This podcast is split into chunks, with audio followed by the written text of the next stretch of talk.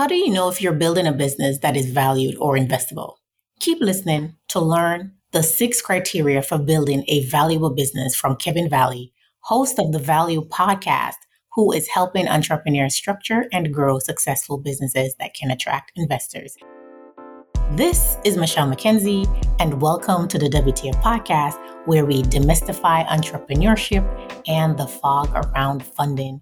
Kevin is incredibly passionate about the development of entrepreneurs building valuable businesses. He is a consultant who specializes in helping businesses demonstrate their value and raise capital.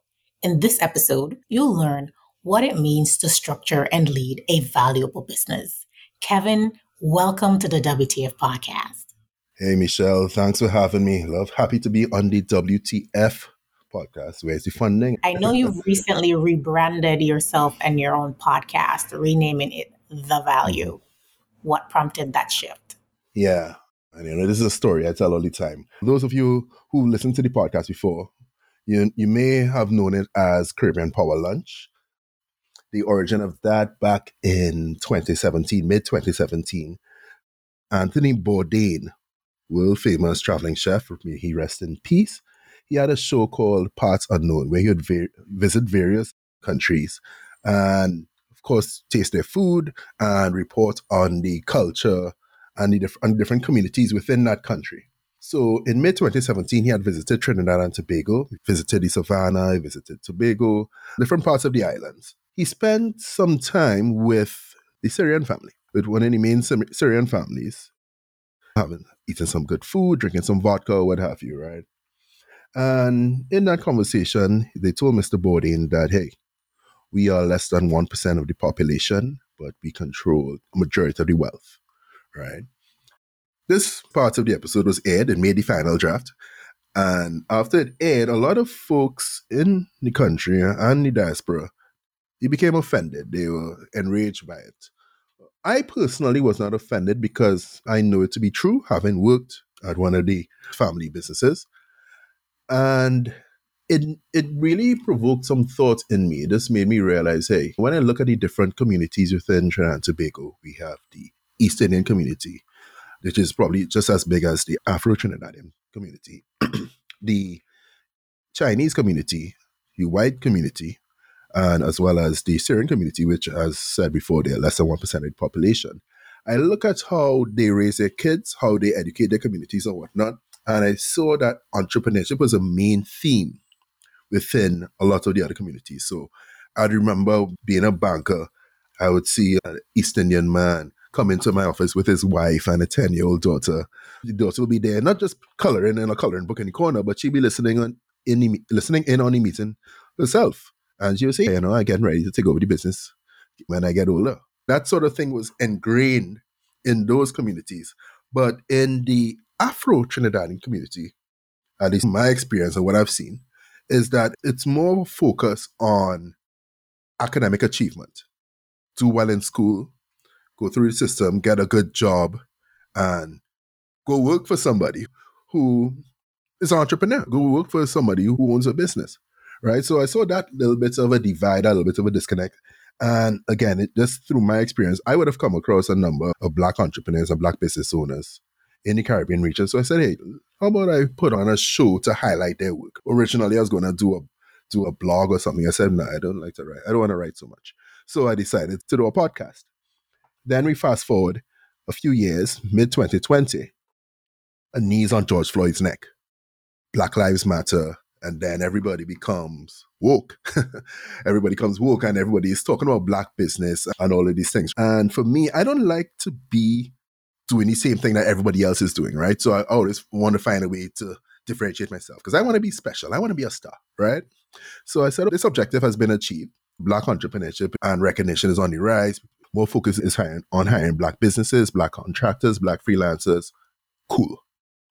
I want to help businesses be able to grow and scale in a manner that they can compete on a global stage. Now, especially talking to Caribbean businesses. So for a year and a half or so, I focused my messaging on that. I also had this brand called Become Investable, where I would speak on various platforms. You'll do a bunch of educational talks on how to make your business attractive to investors. So, you know, it was very much synergize with that. Now, coming down to the latter part of 2022, I'm looking at my brands, I'm looking at my different projects, and I'm saying, okay, we have a Caribbean Power Lunch, you have a Become Investable. I'm building on my business valuation practice where I'm also helping companies raise capital from investors. Let's synthesize this. Let's make this into one nice brand with a central focus. And I found central focus is on value because that is something that has always been important to me as an individual, as a person, and as somebody practicing in business. So I focused it on value and I likened value to be the language of business rather than what people traditionally say as accounting, business, and economics. Because people understand value. I think the first part of how you started your origin story about that Anthony Bourdain episode and the 1%. And I think as someone from Jamaica and people listening from other parts of the Caribbean can definitely relate to what you're saying. We haven't always been educated to take over businesses, right? Yeah. That generational wealth creation wasn't always there. We were the working class, not the mm-hmm. bosses.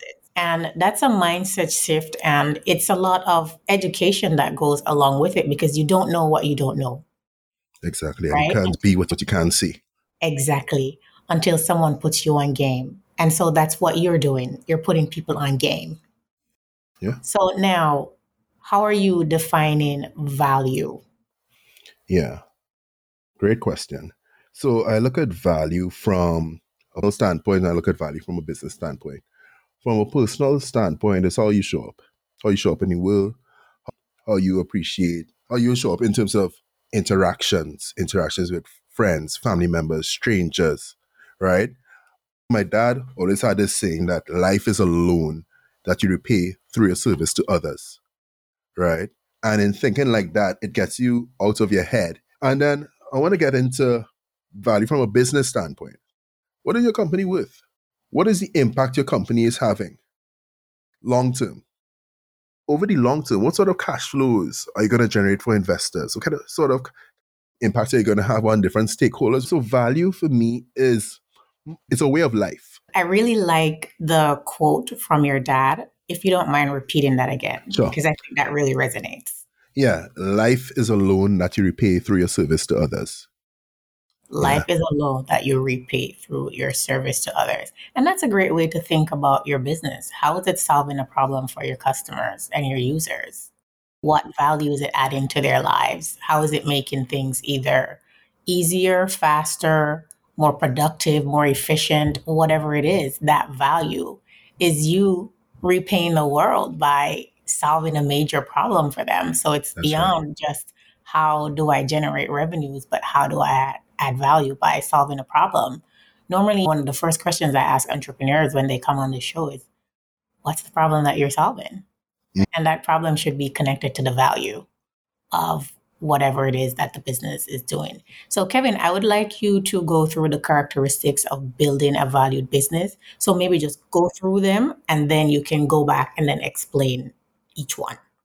I would say that there are two fundamental concepts that you need to understand. Value is based on growth and risk, right? That's growth and risk. Growth, of course, being your expected future cash flows that your company generates, risk being that variability that could happen within expected future cash flows because of uncertainty of your business prospects, right? So, in terms of the valued framework, now, the V is for visionary leadership. Are you building the right team? Is your business set up to achieve a certain goal objective that's bigger than yourself?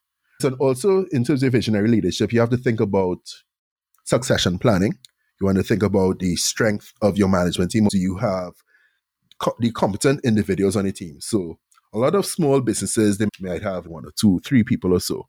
But do you have that CFO right there to make sure that your finances are in order? Do you have the operations expert to make sure that your business is run properly? You'll find out a lot of folks just have that business where you have the visionary. Need the process and structure person. Exactly. And, and for even for bigger businesses, mean, th- this visionary leadership, it goes down into how you treat your staff. What's the culture of your organization? Do you have a toxic culture? I've seen businesses where it's like an average of more than one person leaves the company a month. I've seen that. So that speaks a lot to the culture of the organization. You can always tell the culture of an organization just looking at how the staff operates. So A, the A is for active cash flow generation. You want to fix a problem in your business, get more sales. Right? Everything is downstream from revenue generation. And from sales, your goal there is to manage your liquidity. All right. So cash flow also speaks to your capital expenditures. So in terms of investing in property, plant, equipment, and of course, your growth strategies, which would lead me to the L, long-term mindset, right? A business with a plan is worth significantly more than a business without one. Yes, so it is important to have a culture where you continuously updating your business plan, continuously updating your, your forecast. So it's based on, yeah, based on credible research, based on your go to market strategy, based on your customer acquisition expectations, and all of that stuff. All right.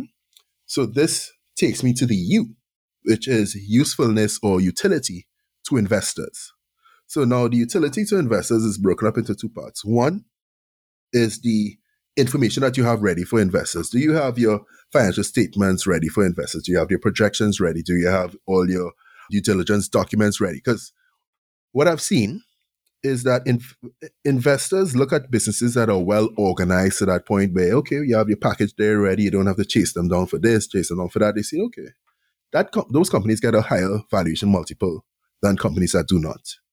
Those companies are seemingly more investable than companies that are not.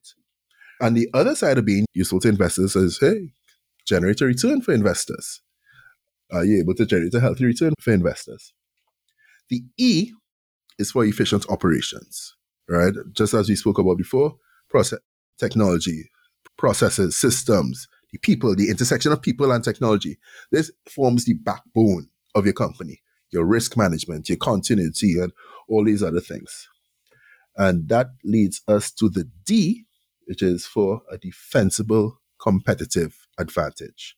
So, what sets your business apart? What is your moat? Is it that you have intellectual property protection for some great ideas that are highly valuable in the industry? Is it that you have that your position so that your suppliers depend on you, your your target customers main go to, or is it that so is it that it's so much harder for new companies to enter into industry? So, what is your competitive advantage? So, just to recap quickly, you have visionary leadership, active cash flow generation, long term mindset and planning, utility to investors, efficient operations, and a defensible competitive advantage. For folks to digest this a little bit more, I I do have, I did create a scorecard based on this. It's about 48 questions, but it, it's multiple choice, yes or no. Can it we put about, the link in the show notes? Awesome. Sure. Yeah, awesome. And it takes about six minutes to go through. And from that, you get a customized report based on how you respond. And you could take it from there. You'll learn a little bit more about this valued framework. Actually, you leaped into my next question, Kevin, which is who should take this scorecard, the value scorecard, and what does it provide to those who take it? Yeah. So, folks who, are, who building a business and they know that they'll eventually want to exit that business or you want to sell or you may just want to raise capital for that business at some point or even if it's for your own strategic planning it's no okay what's the value drivers in my business? How can i increase the value of my company? I would say if you fall into one eh, one of those three categories i think you should take the value scorecard. The questions may seem a bit stricter if you are earlier in your business so if you're like one and two years into your business may seem a little stricter but i would say that gives you something to aspire to, right? Because investors are evaluating you based on that benchmark as well. I'm speaking with Kevin Valley, host of the Value Podcast and partner at Aspire Fund Management. Kevin, what are the next steps after taking this scorecard for someone who's done it? What should sure. they do next? Sure. After your scorecard, you get you so you get that report that you could go through. Then you have an option to book in a 30 minute consultation with me to go through your score to talk and then discuss how we can help improve your score. So, once entrepreneurs determine that they are leading a valued business, what should they have in their investor package when they start fundraising? Okay, so they should have, it'll be great if they have a one page teaser, explain what their business is about, what industry you're in, where the growth drivers or whatnot, where the value drivers, just to whet an investor's appetite. And then if you have an investor who we have already, already executed an NDA with and they about they have confidential access to the data room or what have you, we could show them a more detailed pitch deck that we could walk them through. And of course, I am able, eh, assuming they engage me, we could do a valuation of their company to see that at what price range that investors should participate in their business at. And aside from that, of course, you have your financial statement projections, you have everything in that due diligence checklist that I provide to them as well. What advice would you give to founders who are fundraising in this climate? Is is down this year compared to mm-hmm. prior years to yeah. effectively communicate that value to help them attract yes. investors? So a lot of so here's the thing. I'm really working hard to change the culture of fundraising, right? So a lot of people think like they bring a lot of hype into this fundraising, like it's a just a culture of pitching and being sexy and saying all these great things, and assuming all right, investors is going to give us a million dollar, two million dollar valuation off the bat. Making it seem as if fundraising or your ability to do so is the value of exactly of entrepreneur. Exactly. Yeah. So it's like you raise funding and they call that the measure of success. But to me, the measure of success is building a business that is truly investable or building a valued business. So I always focus on fundamentals rather than hype, right? So what should they do in this climate? focus on fundamentals. Make sure that you're building a valued business. You want to be that business that stand out because you covered all your bases and everything. Now, investors in the Caribbean are different than investors abroad, right? Investors in the Caribbean are much more conservative. And it's a numbers game because there, there are less of us here, there's less capital to play with, so we have less money to risk. Right? So especially for investors in the Caribbean, you want to be dotting your I's and crossing your T's. So definitely focus on defending your value proposition. Really and truly. Yeah. And just the fact that even when a lot of folks outside of the people who are launching and scaling big businesses, so many people are used to just these small businesses that weren't mm. high growth businesses that you considering getting external funding from investors or anything like that. Maybe they'd get a bank loan if they qualified, right? So most businesses were kept quite small. So now in this age of entrepreneurship that we're talking about building high growth potential business, tech is an enabler that enables certain businesses to be able to scale more quickly than others. For me, I love tech enabled businesses because they make them a lot more operationally efficient. Once you have the right tech and the right people operating that tech, you're able to scale your business with a, a lot less inputs.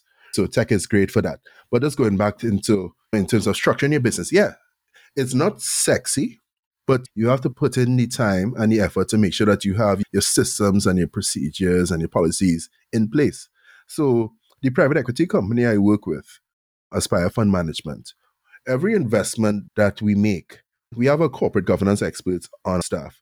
She goes in and she does a corporate, a full corporate governance audit before we decide we're going to invest. And in addition to corporate governance audits, of course, they'll bring me on to do a full valuation of the company to make before we invest. So we really try not to invest in companies that just have a seemingly good idea.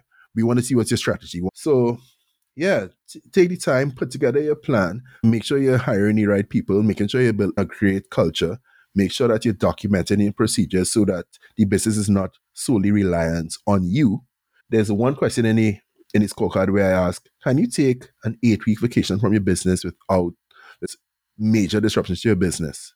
And uh, that is a key test to see, okay, if the business is not highly reliant on you, or if you have the people, processes, and systems in place it to operate on its, it's own. It's funny that you asked that question. I had someone on the podcast once, and he talked about that, and he says, if you can't take a vacation from your business, you don't own a business, you own a job you should have the people and the structure and the systems in place for you to not be there 24 7 yeah. in that business. Yeah. Yeah. And we say this, right? And it's not to say that, oh God, this is just something that that is second nature and easy to do. It's difficult to get to that stage, but it's a stage you need to get to. But for an investor to become interested, it has to be a scalable business, right? Yeah, because I think a lot of people might, in this age of investment and fundraising thinking that, okay, I should go find some investors for my business. But what value mm. does your business offer to investors? Ask yourself that question exactly. before you think that you are in that category of business that will attract investor um, dollars. Kevin, as we're getting ready to wrap up, any last value that you would like to share with the listeners before you go, or to tell them where to find out more about how to become investable, the work that you do, about your podcast, all that good stuff? Yeah, it was a great conversation. I'm glad we were able to have this conversation. I would just reiterate um, for those of you who are building businesses that you want to get investors involved with, or you would like to pass on to the next generation or you like to sell sometime down the road, just to make sure working on your business in terms of putting in systems, procedures, policies, your plans, your forecasts, your projections, hiring the right team, all of these things, getting the right tech, getting the right suppliers, and all these things. That should be fun for you. It's fun for me, right? But it is so important in get making sure that your business gets a high valuation and show, sure that making sure your business can be passed on to the next generation. So you really want to take the time to do that. The first step to doing that, I will, again, I will invite you to take the business value scorecard. It's available at kevinvalue.com slash scorecard. We could, after you do that, we could have a half an hour conversation. Happy to talk to you a little bit, just give you some advice. If you don't want to work with me, that's fine. It's all love. I'll also give you a due diligence checklist that, in my experience, includes 80% of the questions that investors, valuators, acquirers are going to ask of your business anyway. So I'll give you that so that when you show up to their door, you're prepared and you're able to get that higher valuation from being an organized business.